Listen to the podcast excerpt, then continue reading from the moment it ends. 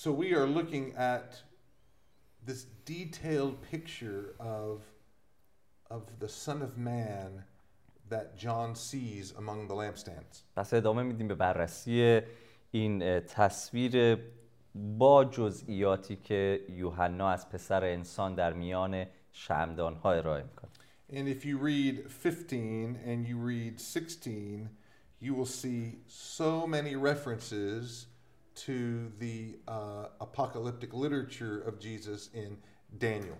اگر آیات 15 و 16 رو مطالعه بکنید می‌بینید که تشابهات بسیاری در ادبیات مکاشفه ای که مخصوصا در رابطه با عیسی مسیح در کتاب دانیال ارائه داده شده پیدا می‌کنه So remember, we're not drawing. This is not a drawing of Jesus. We're, we don't we don't draw this out and say this is a picture of Jesus. به یاد داشته باشید دوباره ما این کار رو نمی کنیم که در نهایت بتونیم تصویری از عیسی رو به نمایش در بیاریم بگیم خب عیسی این شکلیه Your job as a Bible student is to take these images, go back into the Old Testament, specifically places like Daniel, and tie those two passages of Scripture together. وظیفه من و شما و مخصوصا شما که بیننده این برنامه ها هستید و شاگردان کتاب مقدس این هست که این تصاویر رو با تصاویری در عهد مثل تصاویری که در دانیال راجع به عیسی مسیح ارائه میشه مقایسه بکنید و ببینید که چقدر شباهت بین اونها وجود داره Now, in verse 17, when John sees the Son of Man in his glory, he faints. در آیه 17 وقتی که یوحنا پسر انسان رو در اون جلال خودش مشاهده می‌کنه در مقابل او از هوش میره All right, why don't you read verse 17 for us? آیه 17 رو براتون می‌خونم مکاشفه باب یک آیه 17 چون او را دیدم همچون مرده پیش پاهایش افتادم. اما او دست راستش را بر من نهاد و گفت بی مدار من اول من اولم و من آخر. Now, I think this is interesting that John reacts this way be- because John spent three years with Jesus. خیلی جالبه به نظر من واکنش یوحنا. چرا که یوحنا حداقل سه سال رو با عیسی سپری کرده بود But John did not see Jesus in his glory as God. It was Jesus on earth was hidden from the glory of God was hidden from from John. اما یوحنا هرگز عیسی را در اون جلال کامل خودش به عنوان خدا مشاهده نکرده بود چون عیسی که در زمین زیست می‌کرد خودش رو خالی کرده بود اون جلال خداوندی او پنهان شده بود از انسان John's reaction is much more in line, this, this fainting is much more in line with other people in the Bible who have seen God in his greater glory. واکنش یوحنا خیلی شبیه واکنش دیگر افرادی هست در کل کتاب مقدس که خدا رو در اون جلال برتر خودش و عظمتش ملاقات کردن و واکنش مشابهی داشتن You, you think of Isaiah who sees God in his glory اشعیا رو به خاطر بیارید که خدا رو در جلالش مشاهده and کرد he cries out, he, Oh, woe is me, I'm coming apart. وای بر من زیرا که شخص ناپاک لبی هستم M- Moses has to هلاک be شدم. Moses has to be put in a rock away because if he doesn't, he he would die. So so he has to be hidden in a rock to see God's glory. موسا بر روی خودش رو بر میگردون پنهان می‌شد گویا به نوع- به نوعی پشت صخره چون اگر که جلا... خدا رو در جلال کامل خودش ملاقات می‌کرد کشته می‌شد میمرد. Job uh, repents and puts ashes on top of him because it's such an emotional effect to see God. ایوب به قدری دچار احساسات میشه وقتی که خدا رو ملاقات می‌کنه که به خاک و خاکستر مینشینه. Maybe, my friend, we should be uh, careful about songs of worship that talk about seeing God's glory. خب دوستان شاید برخی از ما باید بیشتر مراقب باشیم برای مخصوصا سراییدن سرودهایی که در رابطه با دیدن جلال خدا صحبت میکنه Because in the Bible, when people see God in His glory, they are afraid. چون در کتاب مقدس وقتی که مردم خدا رو در جلال خودش ملاقات می‌کنن حراسان میشن May- Maybe in our worship we take the glory and holiness of God maybe a little bit too casually. ممکنه بعضی اوقات در پرستش های خودمون جلال و جبروت خدا رو یه مقدار رقیقش داریم می‌کنیم اما این یه جلسه برای زمان دیگر است که راجبی صحبت کنیم so, برگردیم به متن خودمون Remember, in the previous session, we were looking at responses to following Jesus. یادتون میاد که در جلسه گذشته در رابطه با مسئولیت هایی که به عنوان پیروان عیسی داریم صحبت کردیم. We saw that it means when you follow Jesus you suffer. گفتیم که پیروی از عیسی به معنای این هست که رنج خواهید دید. And now we're talking about when you follow Jesus, you give him reverence. و حالا می‌خوایم راجع به این صحبت کنیم که وقتی از پی عیسی میریم رو حرمت مینهیم When John saw Jesus, he was, he was overwhelmed with reverence. وقتی که یوحنا عیسی رو ملاقات می‌کنه بیش از حد تحت تاثیر این حرمت و احترام قرار می‌گیره We want to avoid, when we read this, we want to avoid two extremes. وقتی که این بخش رو مطالعه می‌کنیم می‌خوایم از دو افراد پیشگیری کنیم یا دست بکشیم We want to avoid the pursuit of experience. نخست این که می‌خوایم توجه خ- توجه مطلق بر روی تجربه رو ازش بپرهیزیم The goal of true worship is not to try and duplicate the experiences of John. اه، هدف پرستش واقعی این نیستش که اون تجربه یوحنا رو به عین ما هم تجربه کنیم This was unique. تجربه بی همتا و خاصی بود God is not encountering John because he has great worship. خدا اه، ن- به ملاقات یوحنا نمیاد چون پرستش یوحنا فوق‌العاده بود In other words, he's not being rewarded because, hey, John, you worshiped me correctly, and so I'm going to give you a reward. به این معنا نیست که خدا به یوحنا بگه یوحنا تو خیلی خوب من رو پرستش کردی پس من تو رو جایزه میدم و به خاطر م- پاداش به ملاقات تو میام This is not, you're not trying to find some key to having uh, a supernatural experience. در تلاش نیستیم کلیدی برای تجربیات ماورا طبیعه به دست بیاریم On the other hand, اما از طرف we دیگه do not want to treat worship in a casual way. نمی‌خوایم پرستش رو خیلی رقیق و خیلی عادی کنیم We don't want to treat God like he's one of our friends. نمی‌خوایم با خدا طوری رفتار کنیم که انگار یکی از رفیقای ماست یه دوست ماست فقط. Sometimes worship is like giving God a high five, you know, after he scored a goal in a football game. گاهی وقتا به نظر می‌رسه برخی پرستش های ما اینه مثل اینه که یه دمت گرم می‌خوایم به خدا بگیم که بعد از. تو مسابقه فوتبال گل زده انگار Do, do your prayers reflect the majesty and the power of God? آیا عبادت های شما جلال و جبروت خدا رو هم بازتاب می‌کنه Uh, does your life, do, do you think on the majesty and the depth of God? در زندگی های خودتون آیا به عمق و غنای جلال و جبروت خدا تفکر می‌کنید. We, we often, we can make God easy and, make God comfortable. گاهی وقتا یا اغلب اوقات بهتره بگیم خدا رو خیلی سهل و آسون می‌کنیم. خیلی راحت این خدا. But this is not the picture of God that we see in Revelation. اما این تصویری نیست که ما از خدا در کتاب مکاشفه می‌بینیم. God is threatening. خدا تهدید داره می‌کنه and he's, he, can't be tamed. نمی‌تونی کنترلش کنی There- There's a sense of danger and fear and respect that comes with being around God. یک حسی از حرمت ترس حراس و احترام شدید از کنار خدا بودن به ما داده میشه And the Bible teaches both. و کتاب مقدس هر دوی اینها رو تعلیم We میده have this picture of God as a loving, gentle, kind father. ما تصویر خدا رو به عنوان این پدر مهربان فروتن و دوست داشتنی می‌بینیم we also have a picture of him being full of holiness and full of justice, a warrior. و همینطور تصویر خدا رو به عنوان کسی که پر از عدالت پارسایی مثل یک جنگجو هست رو هم می‌بینیم And we're going to see in Revelation that it's also true for Jesus.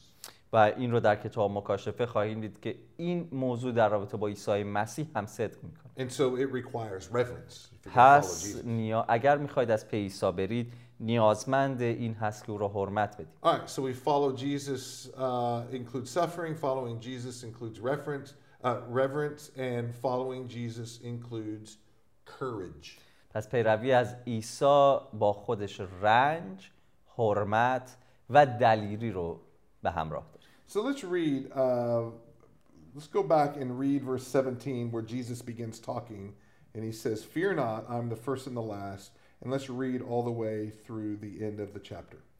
پس حالا برمیگردیم کتاب مکاشفه باب یک از آیه 17 جایی که عیسی شروع به سخن گفتن می‌کنه می‌خونم تا پایان باب یک.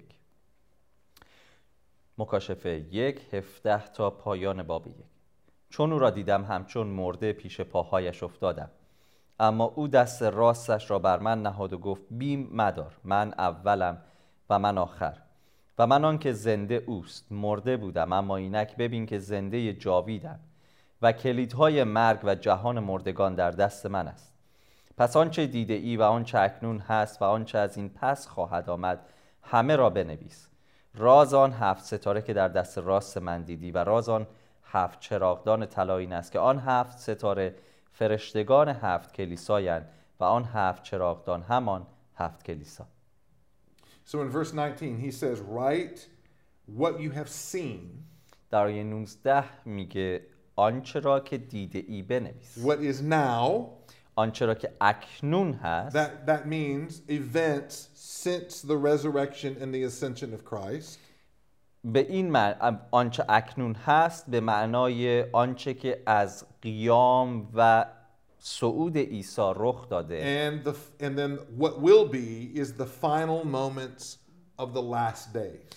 و آنچه که خواهد بود آنچه که رخ خواهد داد آخرین لحظه آخرین اتفاق در روز آخر هست که بازگشت عیسی است So uh, time there's a there's going to be a time of conflict between God and His people, and God of this world and His people. پس یک زمان کشمکشی هست بین خدا و قوم خودش و خدا و این جهان And the outcome of that battle, that out that conflict, the outcome is certain. و natice این کشمکش واضح هست مشخص But the battle is going to be intense. It's fierce. اما خود این نبرد خیلی دشوار خواهد بود خیلی خشن خواهد بود. We need these visions of Jesus. ما نیاز داریم به این رویاها و این تصاویر از He, عیسی he مسیح gives three titles to himself. سه عنوان به خودش میده And they are titles, they are titles like God uses to describe himself. و عناوینی هست اینها که اه، خدا برای معرفی و توصیف خودش استفاده میکنه He, he tells John, I am with you. او به یوحنا میگه که من همراه تو هستم That God, that it's Jesus who is with him that has power and authority. عیسی که همراه اوست اقتدار داره و قدرت And it's not just to John, but it's to all Christians. فقط با, ای- با یوحنا نیست بلکه با تمامی ایمانداران مسیحی The thing that we fear the most, چیزی که بیش از هر چیز از اون حراس داریم death and hell, مرگ و جهنم Christ has those keys in his hand.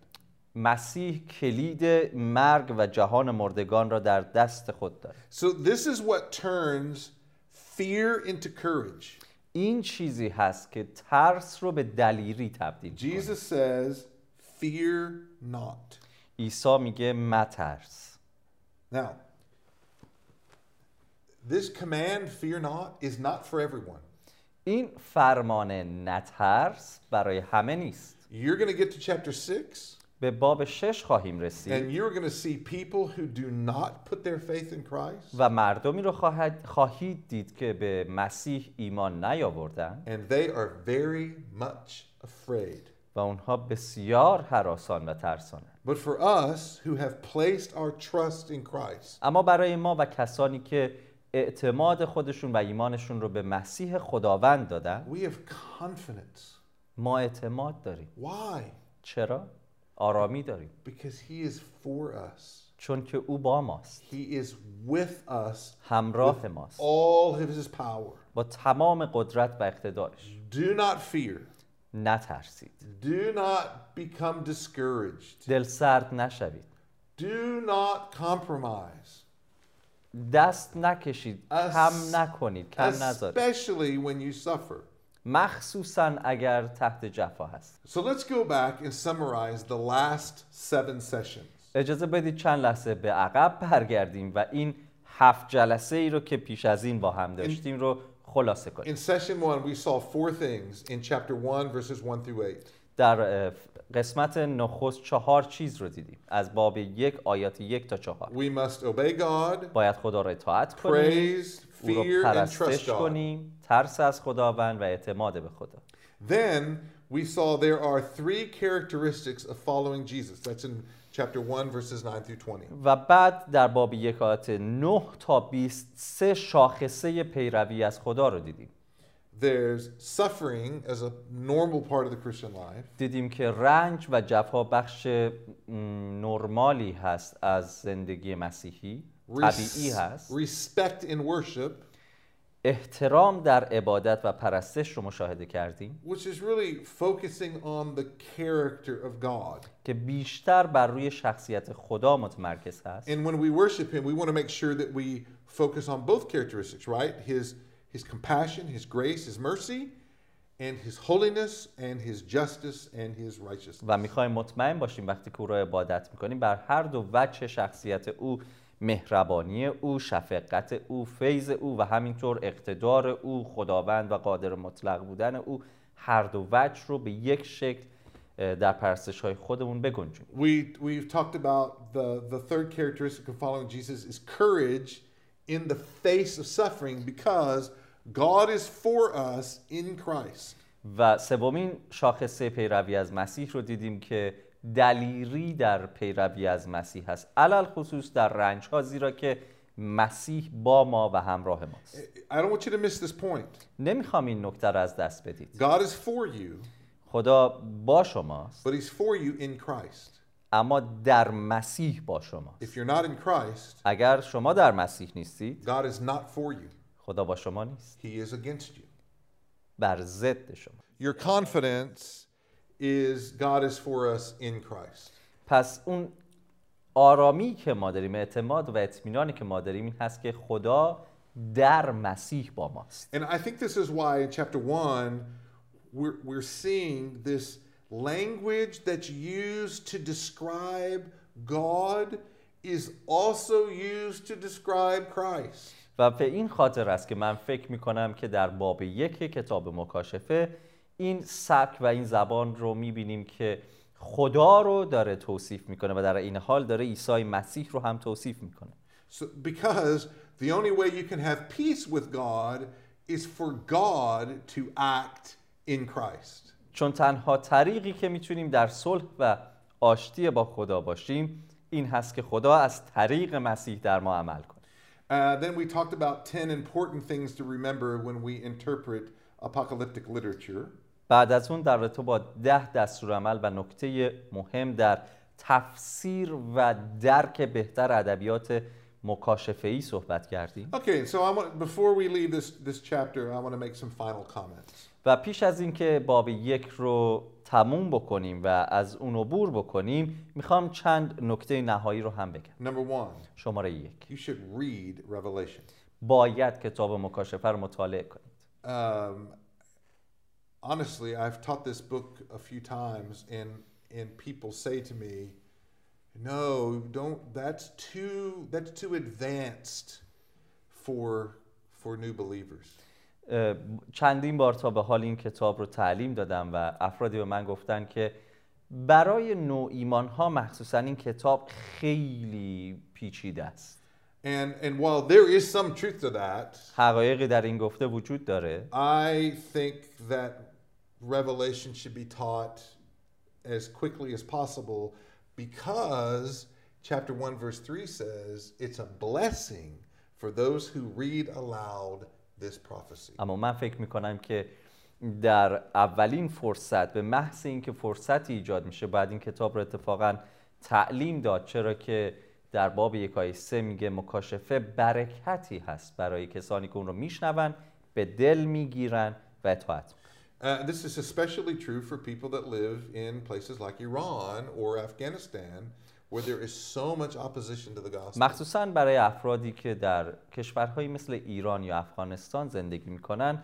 این حقیقت صدق می‌کنه جاهایی که خیلی ضدیت با ایمان اونها وجود داره Uh, so if you're facing persecution, this book is for you. اگر جفا رو تجربه می‌کنید کتاب مکاشفه برای شما مفیده Number two, شماره دو you do not have to understand every detail of Revelation to teach this book.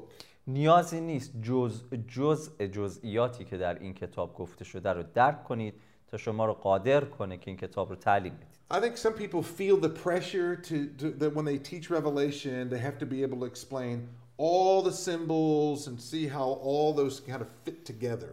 برخی مردم اینطور فکر می‌کنن افراد که باید تمام این جزئیات استعاره و سمبل ها رو به شکل کامل درک بکنم و قابل به قادر به توصیف اونها باشم تا شروع به تعلیم این کتاب But I think there's a balance. و من فکر می‌کنم که یک بالانسی نیاز We هست don't want to teach, we don't want to read Revelation so close that we can't get the big picture.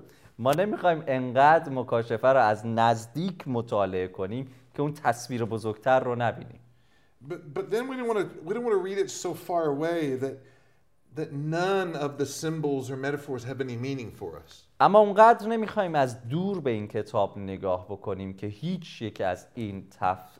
تصاویر و استعاره ها و سمبل ها معنا نداشته And باشه this is what we're trying to do at Fear to See. و کاری که در این پروژه فردوسی در حال انجامش هستیم همینه. We're trying to give you enough details to start teaching immediately, می‌خوایم به میزانی به شما اطلاعات بدیم که بتونید بلافاصله بعد از اینکه خودتون تعلیم می‌گیرید این کتاب رو not- تعلیم بدید. but not so many details that you become overwhelmed. اما نه اونقدر اطلاعات که بیش از حد اندازه باشه. That means that we are trying to identify themes of Revelation. پس به این معناست که ما سعی می‌کنیم اون تمها و اون موضوعات اصلی کتاب مکاشفه رو به شما انتقال بدیم Obey God, اطاعت از خدا ترس از خدا worship God, عبادت خدا have courage in, in persecution. دلیری و شجاعت در جفا Really, you don't have to have a lot of experience in Revelation to know that those themes are, are, are meant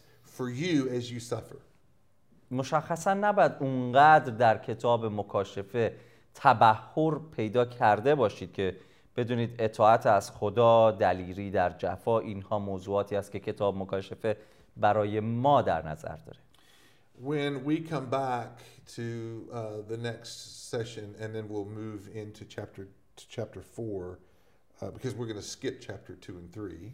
وقتی که برگردیم در جلسه بعد به باب چهار خواهیم رفت و بررسی خودمون رو ادامه میدیم چرا که بابهای یک و دو رو همونطور که پیشتر عرض کردیم با جزئیات بررسی نخواهیم که شاید در ادامه نگاه کنیم خیلی گذرا Yeah, I want to the, the final two observations I want to make. I want to make at the beginning of our study in chapter four because they really do tie together. خب دو نکته دیگه بود که می‌خواستم خدمتتون عرض کنم ولی منتظر میمونم تا این دو نکته رو در ابتدای بررسیمون از باب چهار خدمتتون عرض کنم چون که خیلی وابسته به هم هستن right, we'll come back and we'll start chapter four. برمیگردیم به زودی و باب چهار رو با هم ادامه خواهیم. اونجا شما رو ملاقات